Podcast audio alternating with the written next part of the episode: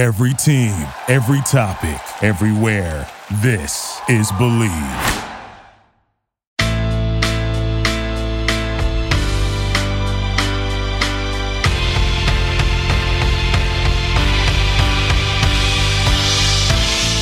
Hello and welcome to Girl on Fire podcast on the Believe Network, New York's number one podcast network for personal growth.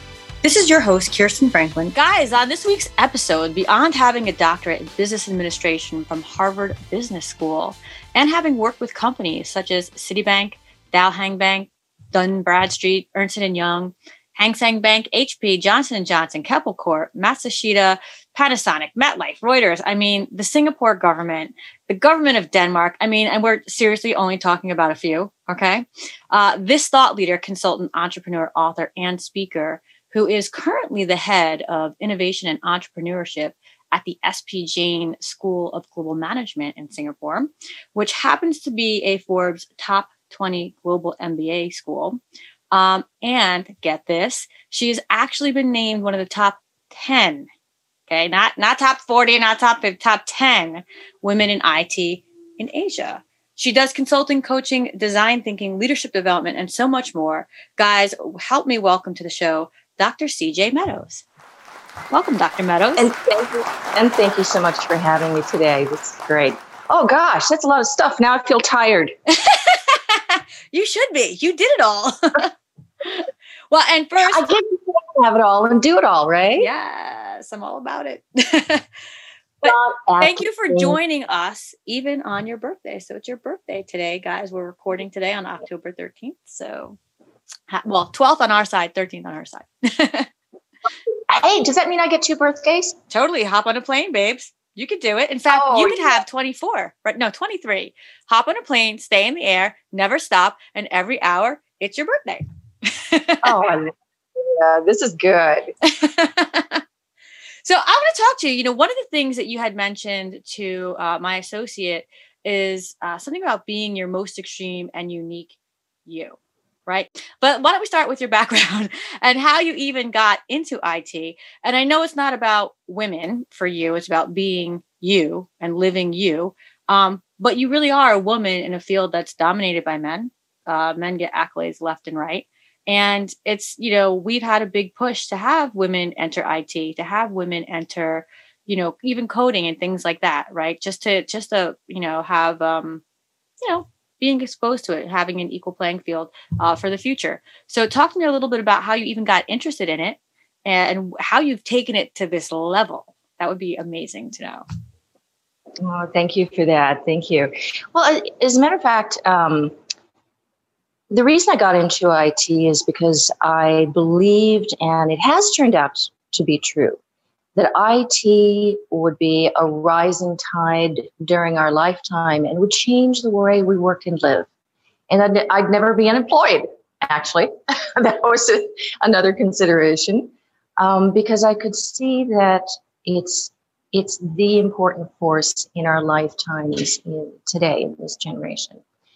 Um, now, I didn't actually study IT in school. I studied accounting and got a CPA and a CMA. But I took a job right after school with Accenture and became one of the coders on the school bus. And to give you some perspective, it was uh, 1987 when I joined Accenture. And they drove the school bus right over to the Department of Defense and let us loose on the uh, the mainframe computers so I started off with um, DoD systems and batch programming, and uh, then later on worked into online systems, the old green screen type stuff you used to see with these big CRTs. We built some of those. I worked on those, um, and then did other things later on um, as IT developed and as I developed. And nobody was thinking about, you know, men and women, we were just tech heads all going out to do something cool. And um, it went on from there. It went on from there. I um, after that, I got I got tired of being a consultant and running around doing what other people told me to do. Um, so here's this this female spirit of independence, uh, which I think a lot of women have. And uh, I ran off to Japan to teach English. And we'd had the Defense Department budget cuts, so perfect timing. But before then, I had applied to go to school because um, I decided I wanted to teach and learn and build more of the future than coding mainframes. Um, Harvard Business School was a fantastic place for that, a place of not only future ideas, but also of caring people who wanted to make an impact in the world. Um, after then, I did get back into, uh, I stayed in academia for a little bit, all of a year, um, science faculty. And again, nobody was really talking about whether women are cons- computer science faculty or men. That was back in 96. We were just tech heads doing stuff. And then, and then it became time for e-commerce. And I got super, super, super excited about that. So I had co-founded a consultancy um, for business and technology. And I left that. I went back to Accenture. I went on to a specialist e commerce consultancy because Accenture didn't want me to specialize in e commerce. And that was what I was passionate about. And then, of course, comes the dot com crash. And all of us were thrown out of work, and nobody wanted e commerce anything. And financial services, which was my area, was hard hit. Um, so there just wasn't anything I could do. But I remembered a very, very important part of life that I had postponed. And I thought, you know, let's not postpone this any longer. Making a family. Because no matter what it is you do, whether you're the CEO or the chairman or coder or whatever, we don't work to live. Excuse me, we don't live to work. We work to live. So, whatever it is you want to do in your life, whether it's teaching English in Japan or shark diving or family or tech or business, do it because nobody gets to their deathbed and says, you know, I should have worked harder. I took too many vacations. I never should have had a family. Right, right, right. Yeah. And then other things happened. Such as? yeah, every time along the way, you got to think, what do I want to do with my life and, and how am I designed? And how does that design suggest creating some good in the world and doing something amazing that nobody else is designed to do? And I do firmly believe that each of us is special. Now, let me ask you something though. Let me ask you this. Are we listening to the the CJ Meadows of today, wise, has lived it, learned it, and now knows it? Or have you always kind of been able to step back and actually be that intentional in the moment to say, hey, like, okay, dot com crash. Wow, what a perfect time. I'm gonna like start this family. like, or, or did it just sort of happen and you're like, hey, I'm riding this wave. This is good. I'm in the moment. Like, how did that work for you? Very, very good question. Because, you know, when you're in your 20s or even your 30s, um, you're not necessarily going to take that look back perspective, but I think it's time to start. You don't know how long it's going to be. What do you want to do by the time you're done? Um, but you're right. At the time, as you walk on that journey, you have different opportunities at different points. And it may not make it may not make sense you may really not know where you're headed but you you have five opportunities and you got to choose which which way to go um, you know i think it and one of the themes in my in my most recent book about innovators is collecting the dots and connecting the dots and it also comes back to a, a speech by steve jobs uh, the stanford commencement speech and he said you know you collect the dots moving forward, and they don't always make sense. You collect them based on who you are, what's interesting, and dare I say, what's fun. Don't lose fun and joy. But then you'll come to another place in the road where you see an opportunity and you'll connect them. They don't make sense moving forward, but they do make sense moving back, looking back. So as you're moving forward, I think it's important to know both perspectives the looking forward perspective, where you step out in faith, and the looking back perspective where they'll connect and you've got to be the one to connect it. Yeah, absolutely. I, I do that weekly actually. I actually have that built in my weekly planner where I step back and I look at what the wins are. What were the things that happened that make no sense? And how are they making sense in the future? Like I literally will write down in time when random things happen and never fails. It's the path that was meant to be getting thrown at you. It's absolutely the funniest thing. Absolutely. Yeah, that's awesome. I love, I love, it. Now you mentioned in your most recent book, is that the Innovation Through Fusion book? Yeah. Okay, yeah. awesome. Awesome. Actually, speaking about that, guys, she wrote this book, Innovation Through Fusion, and I wanted to ask ask you about it. You talk about fusion is for individual innovators who would like to create the future. Can you tell me about that? For some Absolutely. of us who aren't understanding fusion, although we should. Isn't it a term? I made it up. As a professor, one of the great things you get to do is you get to make stuff up. Love it. And then people think that it was on purpose and you know what you're talking about. uh, now, um, so many, so many companies are trying harder and harder and harder to make little innovations based on what they already do and the industry that exists and the fields that exist. But I think big potential right now is cross industry, cross field, cross technology, cross organization, cross um, social class, and more. Um, it's these lateral innovators who are creating enormous value. And I flew around the world learning from 30 of them and wrote about them in this book. And these guys have created billions of dollars with business value, science and technology that can save millions of lives, and advances in the arts and humanities and education that impact hundreds of thousands of people. As a matter of fact, you know, a lot of them are women. So if you're looking for inspiring stories of women who have created enormous good and and powerful, unique lives, some of the stories are in there. Go check them out. Yeah, absolutely. Absolutely. So now getting back to my original question for you, I kind of jumped the gun because it's kind of exciting for me. Um, you had mentioned something about being your most extreme and unique self, right? Um, you you are very, I think, intentional about making it a point that you know for you it wasn't like women versus man. It wasn't like I'm breaking into some man's world. It was just a bunch of little tech geeks hanging out, doing their thing, having a good time making the world change, right? And so I actually have a couple questions. Of course I do. But one, just because you just spoken about it, you know, what was it about ecom that got you excited? Actually, the potential.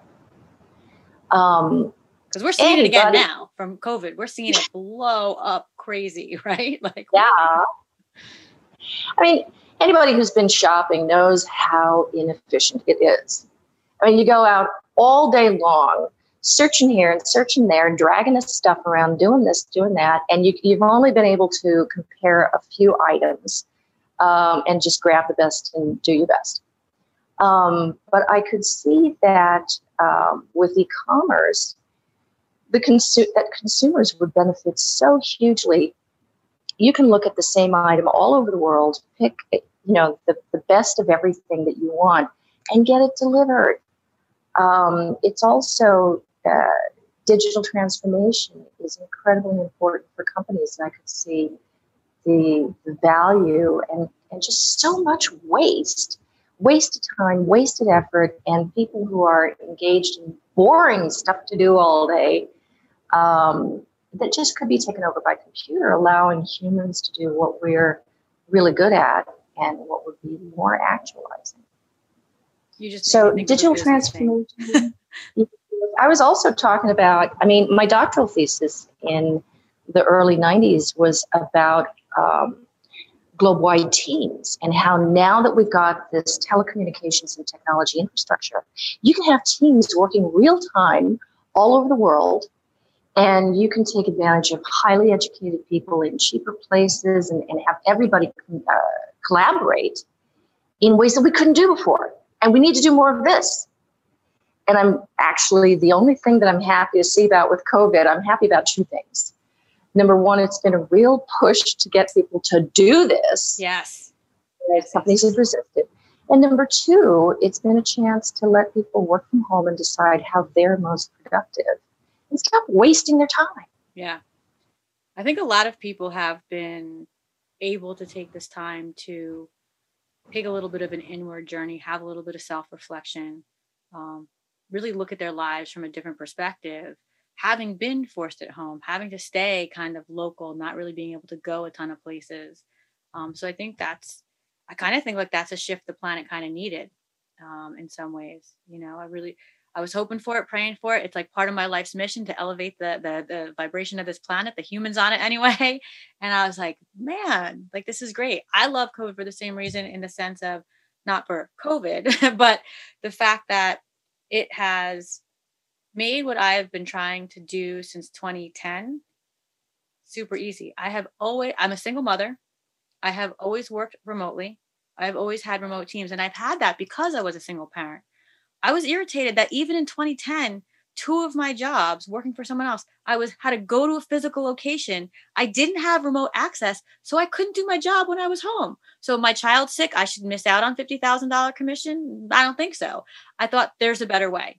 And and I built that with my my legal recruiting company. I have people in Texas, California, Chicago, New York since day 1 and for that reason. For that specific reason. So now it's like I've you know, law firms, these big, big, big companies that really were not pushing to have people work remotely have actually gotten a lot of benefit too. They've been able to, you know, whittle down their HR departments because they realize, oh, wait, we don't need 15 people coming into a building every day. Now they have five people working remotely getting more done, right? Exactly. It's like crazy. It's crazy. All right. So exactly. I will, I will get back. So you, Go ahead on that that technology and that and that new business model kind of forefront years yourself and seeing that there's so much more value.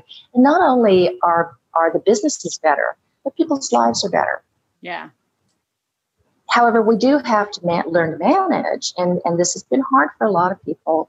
When you go away to an office, um, you've separated your work and your life, and you can focus over there, and you can come here and uh, home and focus on on the family. But if you're in the same location, how do you separate work and life? How do you balance them? How do you you can integrate them, but you need to do that productively. And how do you care for a sick child to get your work done? Mm-hmm. Mm-hmm. Yeah, that's something. So there's, there's yeah, that was something I addressed from the beginning, at least in one of my groups that's filled with uh, small business owners and entrepreneurs um, mm-hmm. And most of them are in real estate. So most of them are actually used to traveling around and now they can't, right? And so the one thing I addressed was one, whatever vertical you're creating in your pivot, don't create it as if it's temporary. If you build it out as if it's a permanent model, you have an entirely new stream of revenue that will not fail in the future. The internet's not going away. All this did was force you to think faster sooner. That's all it did. And then the second thing I said, whatever pivot you're making in your house, think of it as if it's forever. Think about as if you moved home and this is how you're going to operate. I did that with my daughter. We've had no issues. She's been doing great at school. Like, I, cause I told her, I was like, I was like, build out your bedroom as if it's your new home office. How do you want it to look? How will it feel? How will you separate your space? How will you, you know, we, it's a small Manhattan apartment, but we still have enough space where she can work out in one space. She can come into my space if she's too bored with that space, right? Because you don't, you also have to mix into that the fact that you're not getting that interaction so those personal mm-hmm. mini breaks you take throughout the day, you're not getting that. That little conversation, just a difference in in view, right? It does make a difference. And so you have to just work all that out. But yeah, it's if you think of it more as like what would I do if this were a permanent change, then whatever change you make isn't so eh. Like it just lasts better, it works better, it just does better, right? Absolutely. And and social time and focus time you have to manage that as well. One of the one of the things I loved from Google was the big, big headset earphones. And you know, half the time when somebody's got those things on, they're not listening to anything. They just want people to leave them alone. so creating that culture of how to manage your personal space and time, what's social time, what's what's focus time. Yeah. Yeah. It's, it's super good. Yeah. Interesting. So, okay, now getting back again to the question I was going to ask for a third time because I'm so skilled with this. Something. Oh no, what is it? I know I'm like just so it's skilled. It's be a hard question. no, it should be fun and exciting. Damn it! I'm all about more fun. Um, okay. Yeah, exactly. Uh, well, it should be. I think the more fun you have, actually, the more things just happen, right? I mean, I don't know. That's that's me. Um, but I feel like you have really led an exciting life in the sense of you have done what you wanted when you wanted to, how you wanted to, to the best of your ability, and you have crafted it in a way. And I really think that everyone can do this, whether they're willing to get past the unknown that creates the fear and just do, uh, is really up to them, right? But just push forward, jump off the cliff, keep jumping, keep jumping. You keep surviving, just keep going, right? Um, and you know, even if you don't jump off the cliff and, and, and take a risk to do something new, you can be pushed into it.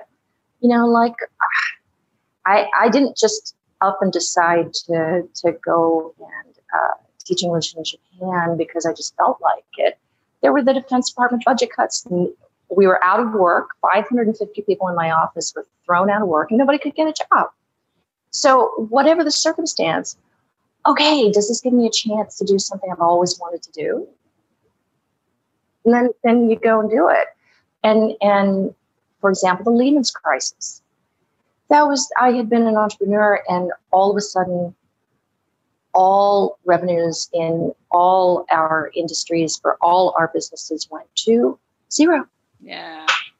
At once you know, when your back is against the wall, you will come through, you will make it, but it sure isn't any fun at the time.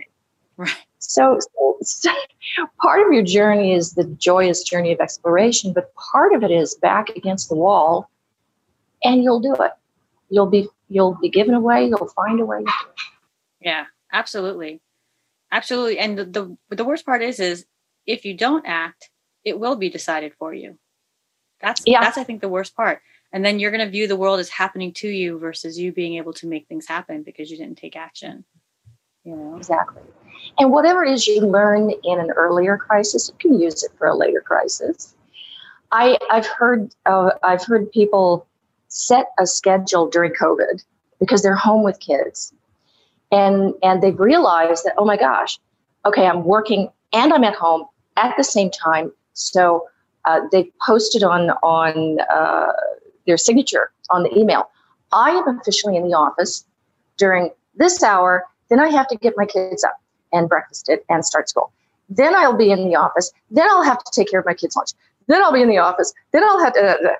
And I thought to myself, that's so familiar. I did exactly the same thing right after the Lehman's crisis. I had four kids and often had three of their friends. So I often have seven of them. and I was off of my dining room table and eh, yeah, that's how the day goes. Yep.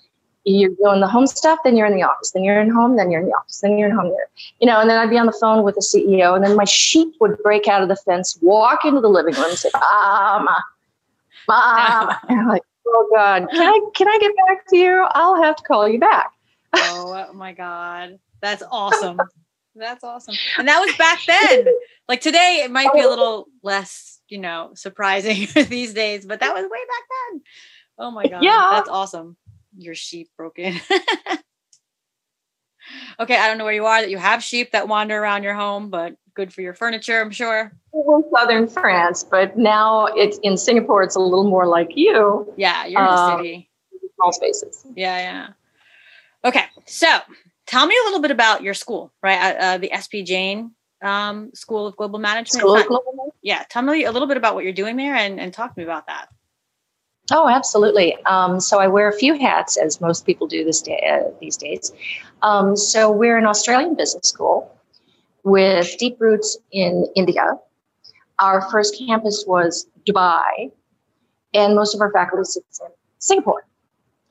And the beautiful um, idea that our founder, who's still leading the organization, had come up with is you know, global business is here to stay. But why do we sit people in an MBA program in one spot and expect them to learn how to interact with uh, all kinds of different business environments? Better would be to have them in different business environments during the program. So he came up with the Tri City model, and he was, I think, the first to do this, and, and other schools have copied. But um, our MBAs spend four months in Singapore, four months in, in Sydney, and four months in Dubai, interacting with the business community, doing projects, having case-based uh, Harvard-style discussions in the classroom, etc. Really learning to become global, adaptive managers and leaders. So what I do there is I'm the head of consulting uh, MBA stream. Um, since I have a big consulting background, um, we won't mention how big or how long. and uh, I also head up the Innovation and Entrepreneurship Center. So I do uh, corporate programs, consulting, coaching, um, executive education in innovation and entrepreneurship. And uh, we also have a, I started up a, um, an ed tech uh, group thinking about the future of education. And with AI and distributed systems and all kinds of stuff, how can we, what sort of model of education do we need for the creative age that we are entering? And how can tech help us not only diagnose people, but deliver that? And what kind of business models do we need? That's awesome. That's really Cute. great. Yeah, that's really great. Good for you. That's that's amazing. Okay, so I will ask this question a fourth time because I keep avoiding it for some reason. The universe does not want me to ask you this question. Oh no! Oh no! No! it's the oh, question. No. no. Okay. Um, I'll go back to it. You guys have heard me say this now for a fourth time, but you have been noted as saying that to be your most extreme and unique you. Like you oh, should yeah. be your most, you know, extreme and unique you. Tell me a little bit about this. Tell me, talk to me about, you know, bringing the the good, the valuable to the world. T- tell me what what you mean by that. Or t- first, say what you say because I don't have it right, and then tell me what you mean by that. you know, I, I think it. Um, I, th- I think it starts really with the last quote that I gave in my book um, from St. Catherine of Siena. Okay. Be who God meant you to be, and you'll set the world on fire. So, when I was learning from these 30 innovators around the world, um, 90% of whom are entrepreneurs or entrepreneurs, um, I noticed that not only are they open to the world around them and explore and learn and gather ideas and, and people and more, but they do that based on their own inner design, their own curiosity, their own talents. And sometimes that fits into school programs, which are designed for the industrial age to help you become the right cog for the corporate machine, right. uh, if we say that.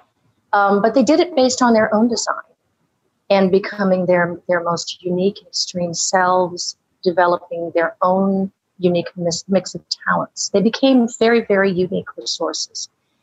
So, given the outward openness and the openness to themselves to develop themselves in their own special way, they collected ideas, skills, connections with people, and more into a unique mental workshop.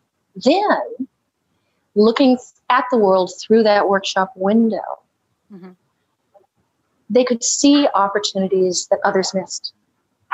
They see what others do not. At that point in time, when they see an opportunity or a problem to solve, then they fuse. They bring a piece of this and a piece of that from that mental workshop together and create something new of enormous value that nobody else could have done. Because to create the value at the end, you have to go all the way back to the beginning. Right. Starting with the openness to the world and the openness to yourself. And and but uh, what I've described, by the way, is the fusion model. And, and the basic idea is this: in the same in nuclear fusion, two nuclei come together to form a new one and release a great deal of energy in the world into right. the world. Likewise, in business, science and technology, the arts and humanities, to ideas, to markets, to fields, to technologies, to something. You can bring them together, create something new, and release a great deal of value into the world. Mm. But it all depends on a unique you with the courage to be a more unique you. Right. I guess more to be seen, right? The the the fear of being seen as you having that. Well, and instead of becoming a cookie cutter person fitting into a mold that your school system or degree or whatever it is is going to fit you into, to place you into a machine. Right. Can you become a completely unique you? Right. And come together with others in productive ways. And in future, we will have organizational systems models to combine unique people in unique ways instead of cookie cutter people instead with standard job descriptions. Right, right, and we've seen that with, and that's actually another thing that COVID's helping.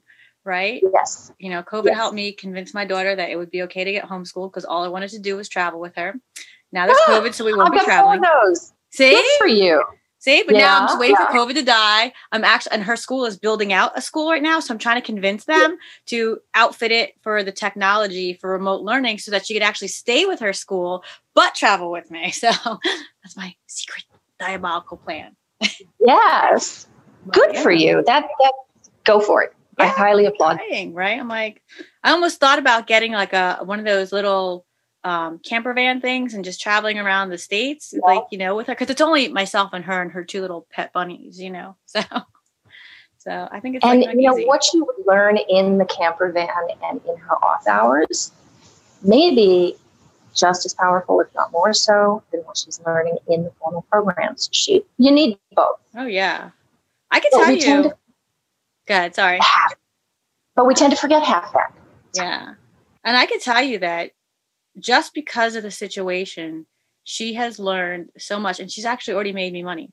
So, like when the IRS comes in and asks if I legit paid my daughter that much money, the answer is yes. She has made me yeah. more money than I paid her because I could only give her so much and I didn't want to get flagged. But she, mm-hmm. because she's around innovators, entrepreneurs, high powered executives all the time, sitting around listening because she's bored. You know, she's bored, but she's listening.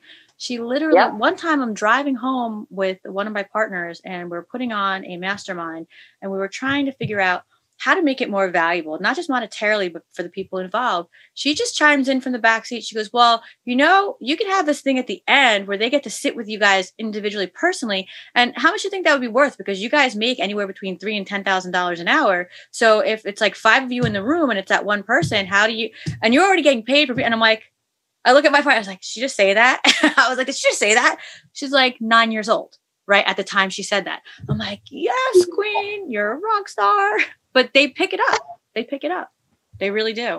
And you know, one of the one of the things that I learned about these 30 people, they had similar kinds of experiences as kids. They were at the dinner table with international uh, politicians or you know they had multinational childhoods they they yeah it, it was a rich and unique childhood as well yeah that's interesting. Yeah, they they hear, and sometimes you think they're, you know, I'm all like, oh, well, do you want to open a store? Do you want to do something? No, no. I'm gonna read books. You got a dollar, right? But then she chimes out of the back seat, and that's like, I have faith now. like you will be okay no matter what happens. I'm like, and you know, somebody somebody uh, talked. Somebody told me a statistic uh, the other day, something from somebody's research, and they were looking for the common theme, you know, of highly highly successful people.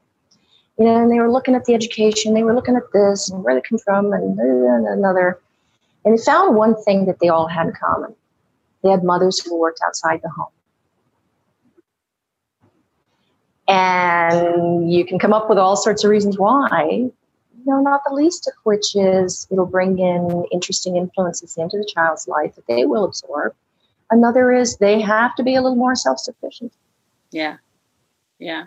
Well, there's there's some kind of mother connection. There's some kind of, and I, you know, not to even be sexist, but there has to be something going on because there have been studies done where if we were to teach the men in the household how to make money, run a business, uh, versus teaching the mother in the household how to do the same thing, that the man would go ahead, make, create the business, make the money, but it's not going to go as many generations deep. Apparently, when a woman comes into the household and learns these same skills, for some reason they pass down generationally. So we're, you're talking about generational education passed down through this matriarch, right? And I'm not sure why that happens, um, but that's an interesting thing. It makes, it makes total sense. It makes yeah. total sense because she's going to teach. Every mother thinks it's her job to teach her children. So yes, it would go down through the generations. Whereas wonderful dads will teach, but some of them just feel they're supposed to provide and they don't know that it, they are incredibly important for the kids as well. Right. Awesome. so here's my final question for you. What advice would you give for young women or anyone, right, who would like to get into, you know, design thinking, IT, innovation, anything really, um, you know, given your background, what would be your sort of advice for them? So number one, if it interests you, try it out. Go and do it. Go learn. Um, there's so it's so easy and cheap nowadays to learn anything you want to learn, either for free or a small fee, um, online. Um, number two, once you've done some learning and exploring, if you really want to build up your skills, go and do it. So even if you're even if you're not certified in something or have a degree in it and can get hired to do it, go volunteer and get your experience that way, and then you'll get hired.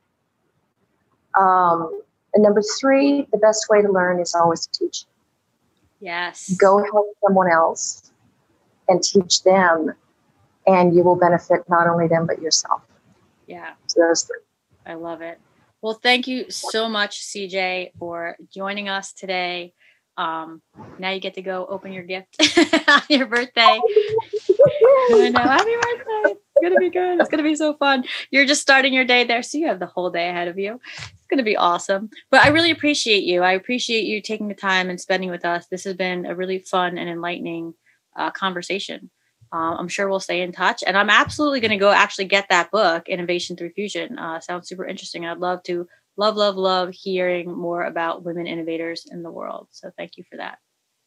And as a matter of fact, you can get the ebook, you can get the print book, or you can go on to Nobi and get the living audio book, whereby as you're exercising, you can hear the narrations of the chapters. And um, when you answer the reflective questions and post them, you, you can connect with a community of other uh, book readers, listeners, viewers, and build community in Novi as well. Awesome. I'll have to get that link from you. So if you have a moment, send that to my uh, assistant and we'll make sure that we post that in the description so that anybody who listens to this. Super cool. It's actually super easy. drcjmeadows.com, D-R-C-J-M-E-A-D-O-W-S.com. And you go to the Fusion page and all three books are at the top along with a whole bunch of videos and write-ups and things to help people uh, learn about lateral innovation and how to do more good in the world. Love it. Love it. Thank you again. Thank you so much. Thank you. Thank you. And best wishes. Thank you. So that is it for this week. Thank you for joining me. And I hope that you enjoyed today's show. If so, don't forget to rate it. If you guys have a pressing question, feel free to tweet me at CS Thrive uh, or on Instagram at Thrive Tribe 3.14159. Again, I know that's a weird one. It's just pi. So it's three, it's thrive underscore tribe underscore 3.14159. Um, or, of course, you can join me in Facebook at my free group, which is Thrive Tribe Global. If you just search groups and you enter in Thrive Tribe Global, you should see us there. Um, and you can join it for free. Uh, I answer your questions in there. But if you guys send me a question through there, I will be sure to answer it here on this podcast. And as always, if you're ever interested in advertising on the show, please contact the Bleav Network at Bleav, B L E A V, at Bleav.com. Thanks so much for joining me.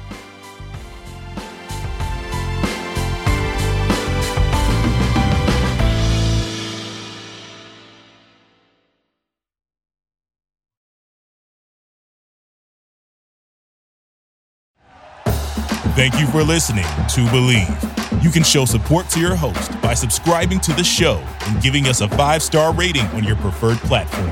Check us out at Bleav.com and search for B L E A V on YouTube.